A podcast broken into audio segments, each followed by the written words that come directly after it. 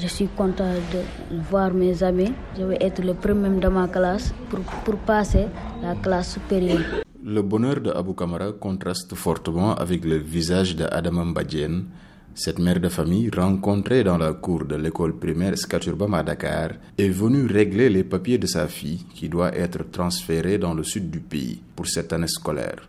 Une charge de plus pour cette maman qui, comme beaucoup de parents d'élèves, est confrontée à la conjoncture.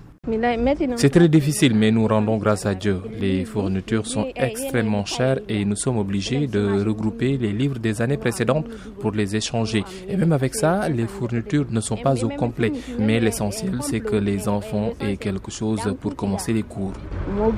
Des difficultés financières qui poussent souvent des parents à reporter l'inscription de leurs enfants, comme l'explique Abdoul Aziz Sissé, directeur de l'école primaire Skaturban. Le six, effectivement, nous, nos élèves ont été en classe, sont bien rentrés en classe. Maintenant, par rapport au taux, quand même ça, il faut remarquer quand même qu'on n'avait pas un grand rush. Beaucoup de parents ont préféré attendre peut-être le début de cette semaine-ci pour pouvoir amener les enfants. Mes enseignants également étaient, étaient, étaient là, hein. Mes enseignants étaient là, Dieu merci. Des enseignants qui sont en sous-effectif dans cet établissement, comme dans beaucoup de zones du pays. Moi, j'ai douze classes. En principe, je devais avoir douze enseignants. Mais maintenant, depuis l'année dernière, pour, parce que j'ai eu un, un départ, je, je fonctionne avec onze enseignants. Mais comme le système le permet, la douzième classe, j'avais, j'avais, j'avais essayé le système double flux, ce qu'on appelle double flux. C'est-à-dire une même classe, vous en faites deux cohortes avec un seul maître. Un bémol révélé par des organisations et qui avait suscité une vive polémique entre la coalition des organisations en synergie pour la défense de l'éducation publique, COSYDEP, et le ministère de l'Éducation nationale. Le directeur exécutif de la COSYDEP persiste sur la nécessité de recruter beaucoup plus d'enseignants. Ils parlent de déficit, nous on parle de besoin.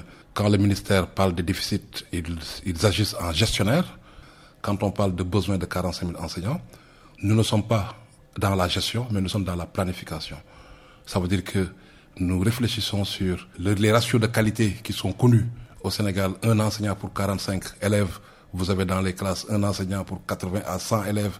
Donc si nous devons corriger ça pour avoir des ratios de qualité où l'enseignant peut suivre chaque enfant, il faut recruter plus. Déficit ou pas, le besoin en enseignants est là et se fait sentir au sein des établissements. Mais pour les parents d'élèves comme pour leurs enfants, le souhait est le même. Avoir une année scolaire apaisée, sans interruption, pour rehausser le niveau des élèves et le taux de réussite aux examens de fin d'année. Seydina Bagayé à Dakar pour V O A Afrique.